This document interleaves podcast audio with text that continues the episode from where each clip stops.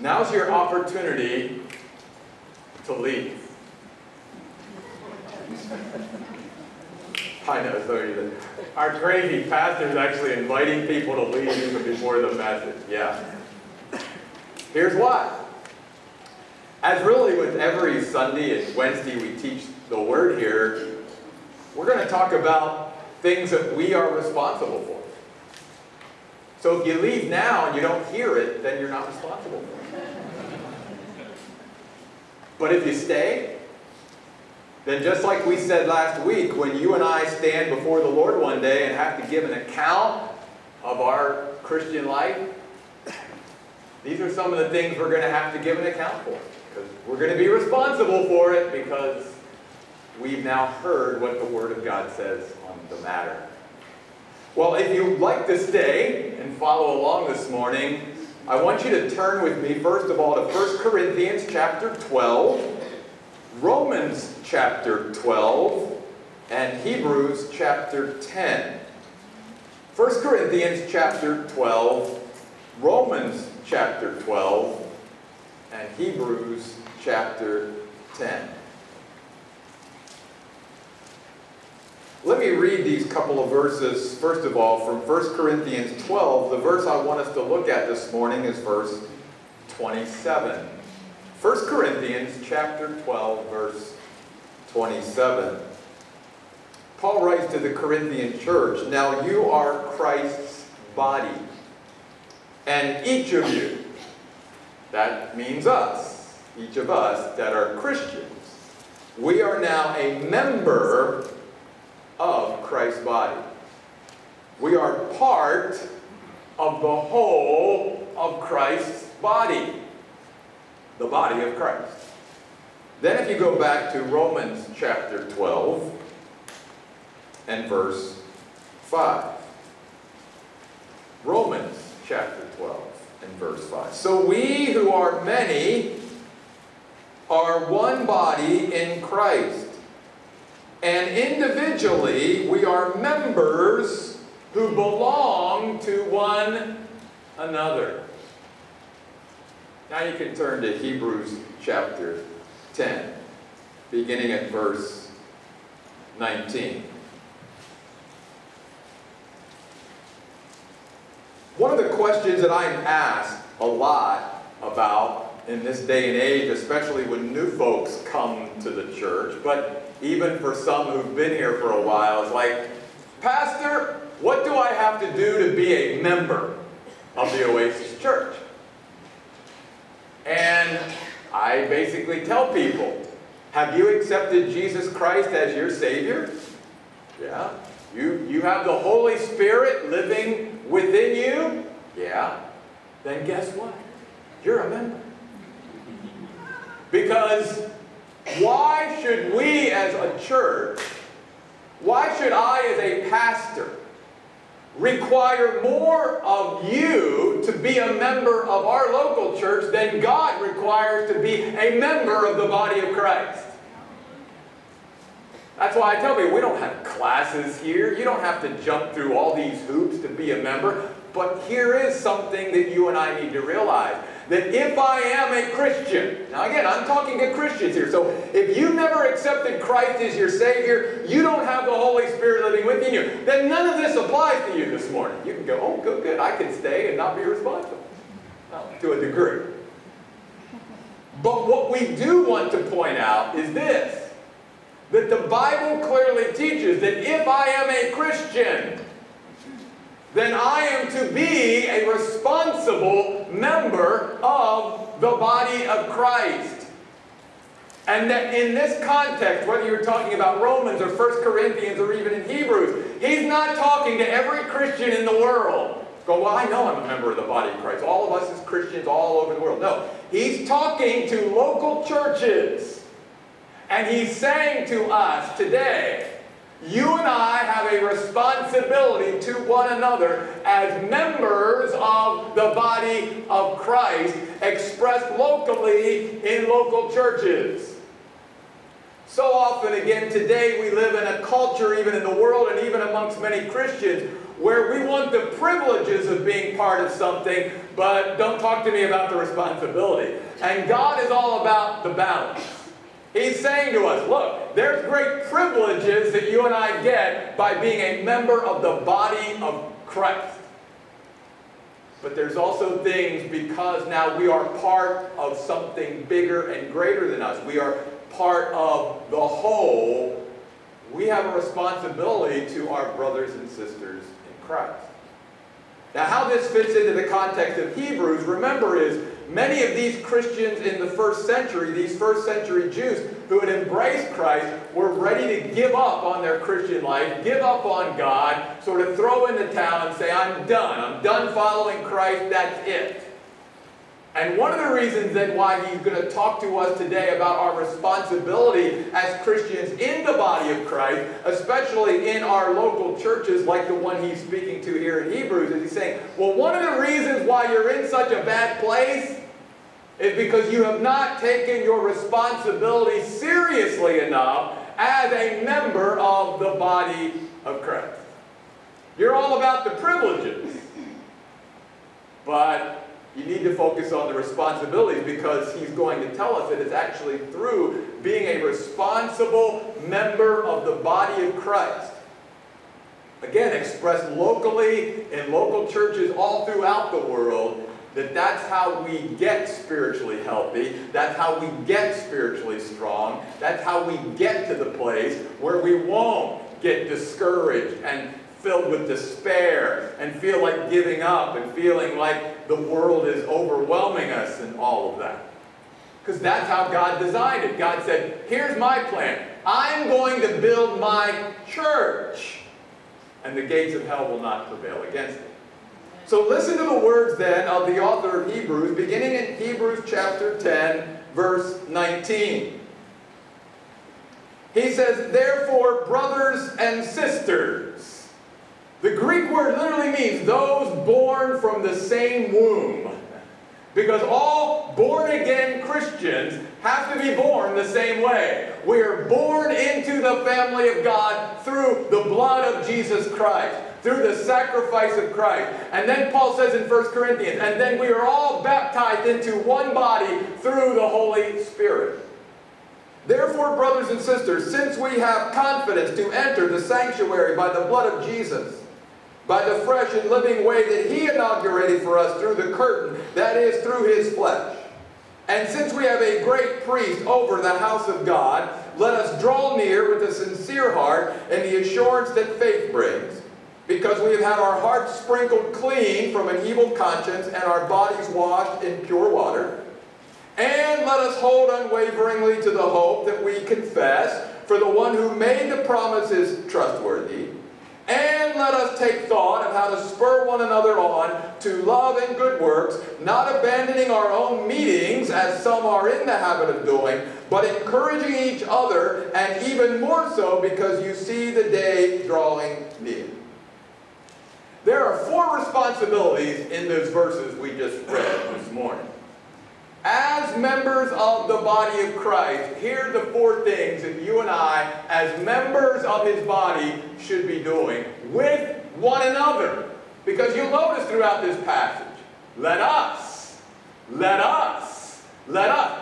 He's not talking to us now as individual Christians.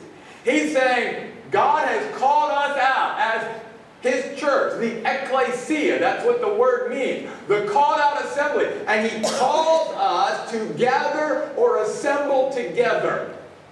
And God says, even though I am omnipresent, I am all places at all times, because that's who I am as God, yet I I move in a certain way, I dwell within a certain way when my people come together as my people. Which is why Jesus could say, even where two or three are gathered together in my name, I'll be there. I'll be there. In other words, he's, he's basically sanctioning and encouraging us getting together and not being these isolated islands that many Christians are today.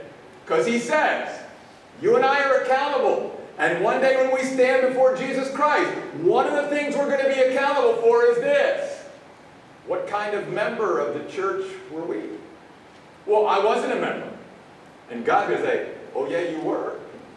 If you're standing before me through the blood of Jesus Christ and you have the Holy Spirit, then you should have recognized you were already, amen. You might not went through classes or anything like that, but you were a member of my body. And therefore it was your responsibility not only to be a member of my body at large, but to be a member of my body within a local church context. Because as we just read, how can we fulfill the commands that God gives us in verses 19 through 25 of Hebrews 10 if we're not assembling and gathering together on a regular basis locally? I can't do this with somebody who's a Christian in China right now, but I can do it with somebody who's a Christian in Chandler or Gilbert right now. And the four things are this, and I'll give them to you for those of you that like to take notes or have an outline or something, then we're going to go back and talk about each one this morning. First, we should be enjoying the presence of God, verse 22. We should be embracing the promises of God, verse 23. We should be exerting influence upon the people of God, verse 24. And we should be engrossed in the priorities of God, verse 25. I'll repeat those again, but let's go back, first of all, to the first one. What should I be doing? What, what should we be doing as the people of God? We should be enjoying the presence of God. Notice what he says in verse 22. Let us draw near. Remember, he's just told us in these last couple of chapters how God, in a sense, was so inaccessible in the Old Testament system. And we talked about the limitations of the Old Testament system. And now he says, through blood of Jesus Christ, through what he talks about there in verses 19 and 20, that we now have confidence to enter the very presence of God, not on our own merit, but by the blood of Jesus Christ. Jesus inaugurated for us a fresh and living way that we can come through the curtain, which is his own flesh, and we can come right into the presence of God. And he's saying, we need to, when we come together, make it a priority to enjoy the presence of God that is now our privilege through the blood that Jesus has spilled for us. That's what local church should be about. So many Christians say, why, why do we go to church? And what? Well, first of all, we should be coming together to draw nearer to God. All of us.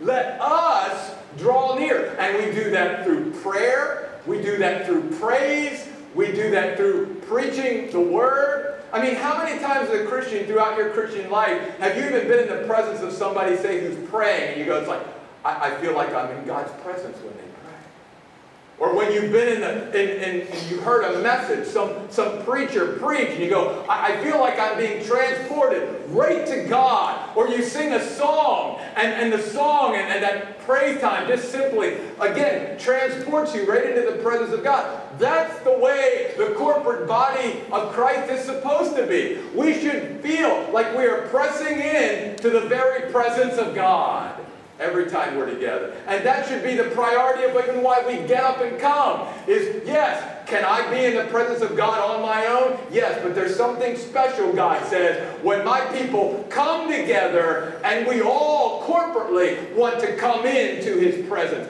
God said, I'll work, I will move, I will establish myself there, and I will manifest my presence to you in a special way. I will bless you because you want to draw. And James even says, when we want to draw near to God, God will draw near to us. If I was to have asked at the beginning of the message this morning, how many of us want to go to heaven? I'm hoping that every hand would go up, right? Yet what if I also said, how many of us want to go to heaven today? Some people be like, well, I don't, I don't know. I mean, you know. And yet, what he's saying to us is, because of, again, what Jesus did, you and I in the New Testament age really can go to heaven anytime we want. We can enter the very presence of God. And God wants to see his people do this as we come together. This is what we are responsible for. Not being entertained, Again, so many churches today are about putting people on stage that can entertain all the people sitting out there. That's not what we're about, either through our worship or through the ministry of the Word. It's not about entertaining you. It's about all of us coming together saying, we want to go into the presence of God. We want to experience your presence, God. We want to be near to you. We want to feel you. We want to touch you. That's what he's saying is our responsibility when we come together. And it's all about the heart. Notice he says, let's draw near with a sincere heart. It's not about being here for any other reason than that I want to get closer to God. That's the reason I come to church. That's the reason I wake up on Sunday morning when I could sleep in. Because I know that God will meet with me and my other fellow brothers and sisters in Christ in a special way, and I can experience the presence of God with my brothers and sisters in Christ. And that's why I want to come here. That's why I want to be a part of worship. That's why I want to hear the word. That's why I want to hear the prayers of God's people. That's why I want to fellowship with my brothers and sisters in Christ. Because I want to draw nearer to God with others. And he goes on to talk about the fact that we can have more assurance and confidence the closer we get to God. He says, in the assurance that this faith brings to us. He says, I'm struggling. I have so many doubts. I lack confidence. I lack assurance. God says, come on. Just like we say, draw, draw closer to me and you'll have more confidence. You'll have more assurance in your life. The closer you get to me. Because we've had our hearts sprinkled clean from an evil conscience and our bodies washed in pure water. Jesus Christ has taken care of everything and removed everything that was an obstacle between us coming near to God. And the author's saying, Jesus didn't just do this, you know, to feel good. In fact, most of what he went through, he didn't feel good physically, spiritually, or emotionally about it. He went through everything that he went through so that he could remove anything that was between us and God so that we could get as close to God as we want. And as I shared last week, I truly believe that we can get as near to God as we want to get. God will never say to any of us, or even as a church, as a body, but if we truly, that's, that's something that we, again, want to catch fire in and we want to do, then God's going to say, keep coming, keep drawing closer. God never tells any individual or any church, now you've come too close to me. Again, not because we can get that close in our own or on our own, but through what Jesus did, Jesus opened up the way for us to get as close to God as we want to get. If you're not close to God this morning, if we as a church are not close to God, it's on us, not on God. God, through Jesus Christ, has made the way made the way. And we are responsible as members of the body of Jesus Christ to draw near. That should be why we're here. Not for this and that and all these other things that many Christians join a local church and are part of a local church for. It should be we are coming together to draw near to God. But that's not the only responsibility. The second one in verse 23 is we are also coming to embrace the promises of God. He says in verse 23, and let us hold unwaveringly to the hope that we confess. A couple things. First of all, you'll notice the words hold unwaveringly keep secure, hold fast to. Well, that implies that there's a fight about holding to our hope. And there is. The author is, hey, he's saying, look, there are many things in our earthly life that assaults our hope, that attacks our hope, to where we start to lose hope. He said, which is another reason why we are responsible to come together so that as we come together, we can sort of keep each other holding unwaveringly to the confident expectation that we have in God, which is what the word hope means. How do I do that? By embracing the promises of God. Notice what he goes on to say. Let us hold, hold unwaveringly to the hope that we confess. By the way, Confessing something means it's said out loud. You and I, if something's being confessed, that means you hear a confession, right? So that's another reason why he's saying it's not enough just for us as believers to say, Well, Lord, I, I confess my hope in you when I'm all by myself at home. That's good, but we have the responsibility as brothers and sisters in Christ, part of the body, to come together and start expressing, if you will, our hope, our confident expectation in our God, and share with each other the promises of God, and encourage each other to embrace the promises of God. For he goes on to say, because the one who made the promise is trustworthy. Not that it totally falls out this way. But you could even sort of break it down and look at verse 22 and enjoying the presence of God as primarily as a local church coming together in our worship time where we praise the Lord through song and musical instruments and we come together and raise our voices together. Where in verse 23, embracing the promises of God could also be looked at as when the Word of God and the promises of God are expounded and explained and they go forth as well. And we all say, yes, amen to that. We embrace that. We are saying to each other that yes, we do believe these promises. And the reason we believe these promises and have hope in these promises is because of the character of the one who made the promise.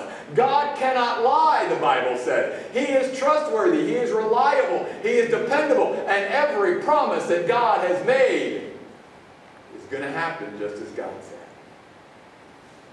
But it's not enough for us as Christians to, again, be these isolated islands and try to work through that in our own minds. What helps us and encourages us and supports us in our Christian life is when we press the flesh with our brothers and sisters in Christ and we hear them talk about the promises of God. And when we hear them have confidence in the promises of God. And where they share the promises of God with us. And when we can do the same thing with others.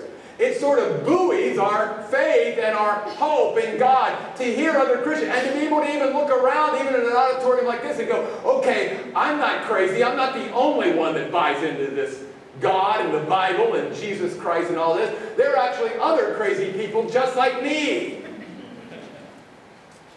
That's important. Especially in the world today where Christianity and faith in Christ and all of that is assaulted day in and day out. And where our brothers and sisters in Christ, who are part of the body of Christ, that we don't get to interact with while we're here on earth, and many other parts of the world are literally dying every day for their faith. And I know we won't hear about this in the media as well, but there is a great revival going on right now in China, you haven't heard. There are many, many, many people coming to faith in Christ in China right now. God is doing a work. But God says, it's not enough for you just to embrace the promises of God.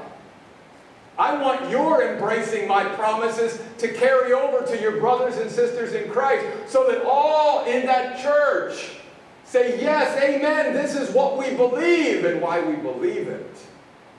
And we are coming together as God's people acknowledging that. Because God, we are singing about your faithfulness. We are acknowledging you are reliable, you are dependable. We are, we are preaching about your character, God, and that all of your promises will come true just as you say. We are praying for one another and with one another on the promises that God gives us. That if we ask anything in His name, He will hear us. See, that's our responsibility. Which leads to verse 24 exerting influence upon the people of God. And even though these first two responsibilities obviously imply that as well, here he really gets down to the nitty gritty and says, Guys, this is why God says it's not enough for you just to be a Christian on your own, but that as a member of the body of Christ, all of us then are responsible to find a local church where we can get plugged into and engaged with because it's not about us. It's about me being able to exert influence upon my brothers and sisters in Jesus Christ. First of all, he says in verse 24, let us take thought of how to spur one another on to love and good work. You know what the words take thought? It literally means to take time to consider. Now, as Christians, sometimes we take time to consider our brothers and sisters in Christ, usually to be critical of them or to find some fault or thing that we don't like about them. But the author of Hebrews said, we should be taking time to consider on a regular basis how can I inspire my brother or sister? How can I motivate my brother or sister? How can I even support my brother and sister in their walk with the Lord? And again, how can we carry this out if we're not ever getting together? If we're just all staying to our homes and staying to ourselves, then this cannot be actualized. And as I said, I believe that one day every one of us who are members in the body of Christ are going to have to stand before Jesus, our Lord, and we're going to have to give an account. Why were we not engaged in a local church? Why did we not exert our influence to our brothers and sisters in Christ? Why did we not take any thought at all of how we could support them or inspire them or motivate them in their walk with God? And then in verse 25, he sort of takes us a step further. He says, well, first of all, it can't be because we're unfaithful to the house of God, because that means that then we're not going to have those opportunities. We've got to be faithful to God's house. Which, by the way, is what he calls us also in verse 21. Jesus Christ is a priest over the house of God. He says, so don't abandon. By the way, this word is a military word in the Greek language. It literally was about soldiers who deserted or forsake, for, uh, forsook their fellow soldiers on the battlefield. That's a strong word. He says, You realize when you're not faithful to your brothers and sisters in Christ in your local church, God looks at you as a deserter, a spiritual deserter. You are turning your back on your brothers and sisters in Christ because you are preventing them from you being a positive influence in their walk with God. They can't benefit from what you could bring. And he says, God looks at that as spiritual abandonment. And then he goes on to say, some are in the habit of doing this. See, even back then, sometimes I think we get this romantic thing that the early church, now, book of Acts, that's a whole other subject. But the early church was, man, it was filled with on fire people. And then all the early churches in the first couple centuries, man, they were all just on fire for God. And then, no, this, this was probably written, well, it was written before 70 AD because the temple had not been destroyed yet. So you're talking maybe 25 or 30 years since Jesus ascended back to heaven, and yet he's saying even then, as early as it was since Jesus was on earth, people were part of a local church, but really not engaged. They got in the habit of not coming to church. And that's really what it is. Because you and I can get in the habit of coming to church or we can get in the habit of not coming to church. And it's real easy to get in the habit of not coming. And so many Christians today, 52 Sundays a year, that's it. That's all we have an opportunity for. And so many miss so many opportunities, not just for themselves, to again be in the presence where they can draw near with their brothers and sisters in Christ into the presence of God, and where they can hear the promises of God, and where they can pray with others and be encouraged. But they miss the opportunity to do anything for others as well. You and I have to build some good habits into our life.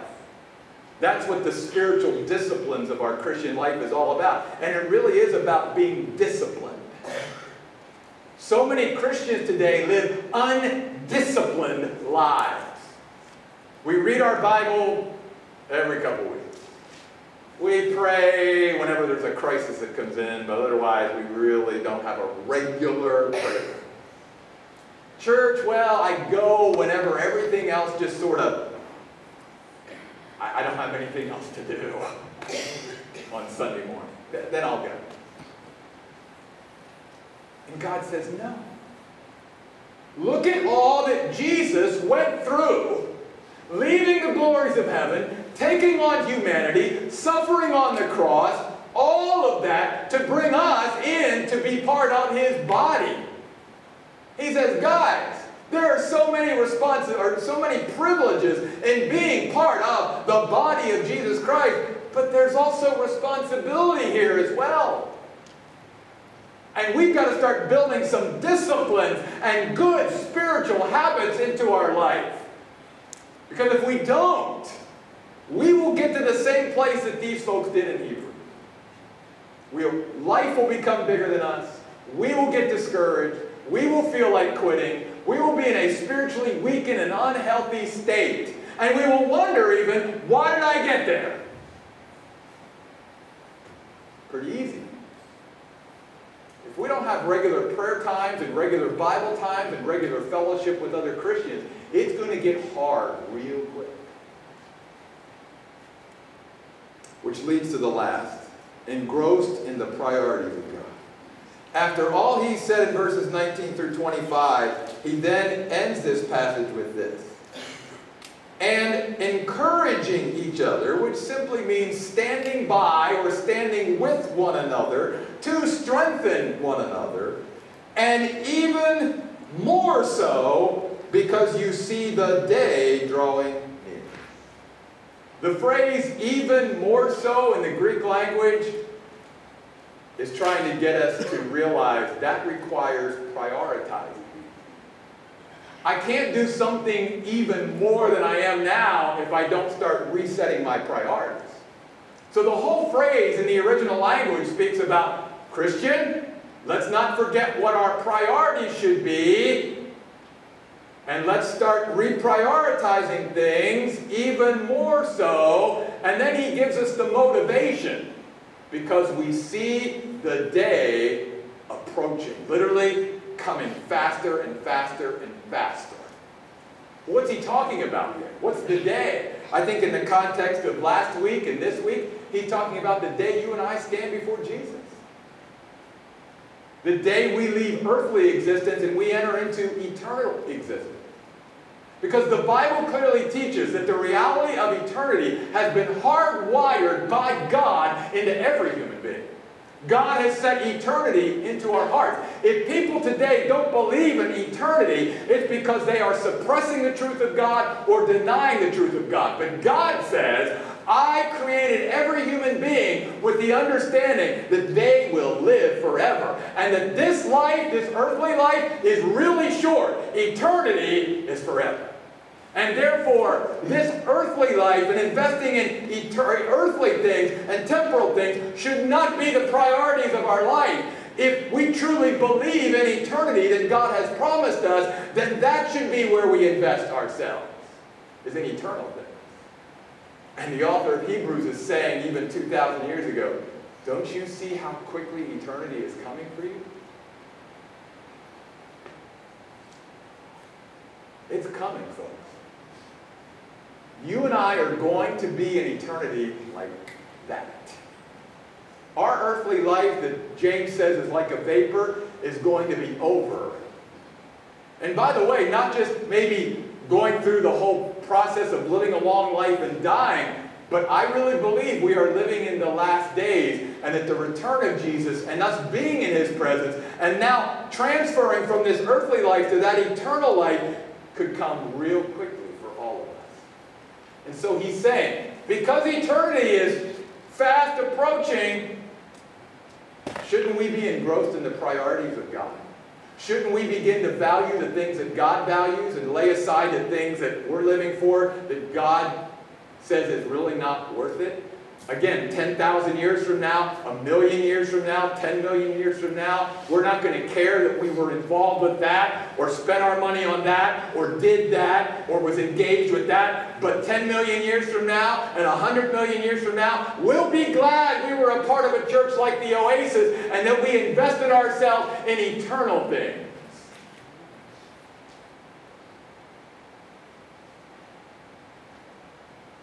Let me give you one other sort of thought on this, and obviously I'm preparing already for my seminar in the book of Revelation coming in September. But let me share with you something really interesting that maybe a lot of folks don't know. In the book of Revelation, the author, John, uses the word and, which is the Greek word kai, 1,200 times. I'm not exaggerating. 12, if you want to go home and count ands in the book of Revelation, you go ahead. 1,200 uses of the word kai in the book of Revelation. Why? Why does he do that? Because he's trying to paint for us this picture that things are moving very rapidly towards their conclusion.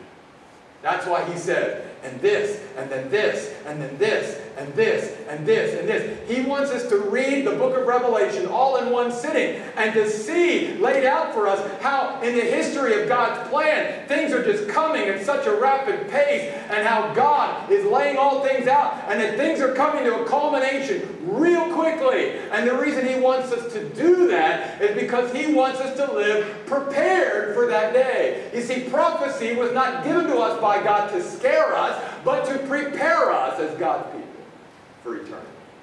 And that's exactly what the author of Hebrews says. Even more so, because you see eternity fast approaching.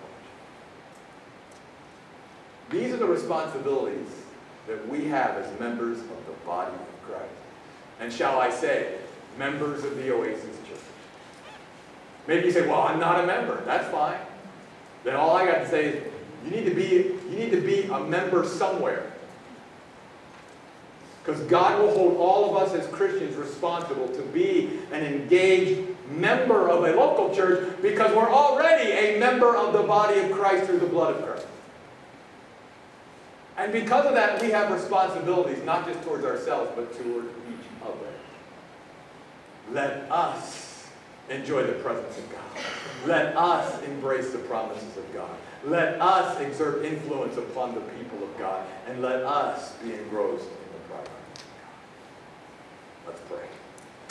God, we thank you that you love us enough to lay it all out there for us and to show us not just what our great privileges are as the people of God, but what are our responsibilities as the people of God. Not just towards you and not just towards ourselves, but towards our brothers and sisters in Christ. Those that we come together with on a regular basis. It's our habit. So that we can come into your presence together. So that we can embrace your promises together. So that we can exert influence upon each other and inspire and motivate and support one another together. So that we can be engrossed in the priorities that are yours together. It's about us doing this together, hand in hand, arm in arm, shoulder to shoulder. That's the way God designed the body of Christ to be. And so I pray today, God, that you would use this message to inspire us, to motivate us to step up in these last days as we see eternity fast approaching us. And that we would be willing to be a faithful member of the body of Christ. A faithful member of the Oasis Church or whatever church I am a member of. It has nothing to do with taking classes, getting the approval of church leadership. If you're a member of the body of Christ through the blood of Christ, then you and I are already responsible towards one another.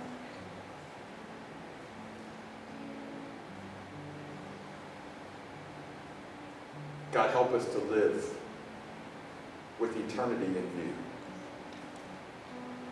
These things we pray. In Jesus' name, amen. I'm going to date myself.